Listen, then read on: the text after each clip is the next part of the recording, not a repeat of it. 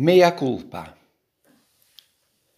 In de vijftiger jaren was het voor jongens van de zesde klas min of meer verplicht dat je beschikbaar was als misdienaar. Pastoor Spelbrink en hoofd der schoolmeester Tiel Groenstegen selecteerden vervolgens het kwartet, de misdienaarselite, dat mocht dienen bij begrafenissen en trouwpartijen. Want dat wilde iedereen wel. Het betekende immers vrij van school en meestal royale fooien.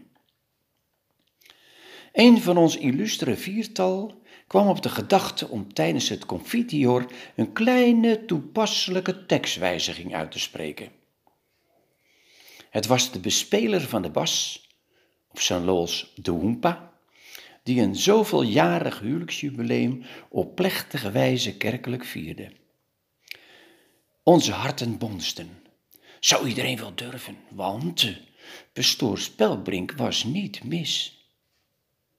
Het confitior begon, zoals gebruikelijk met de misdienaars in gebogen, dus zeer onderdanige houding. Tersluiks sloerden we naar elkaar. Ja, het zat wel snor. De blikken straalden een en al lef en solidariteit uit.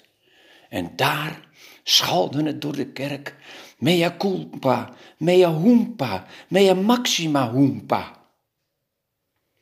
Na de mis was het gebruikelijk dat de misdienaars in de sacristie in geknielde houding de zegen ontvingen van de celebrant. Maar de zegen was er dit keer niet bij. Pastoor, pastoor Spelbrink zei niets, maar zijn blik was dodelijk. Alle vier kregen we een geweldige oplawaai om onze oren. Maar de fooi nadien van de bruidegom vergoedde alles.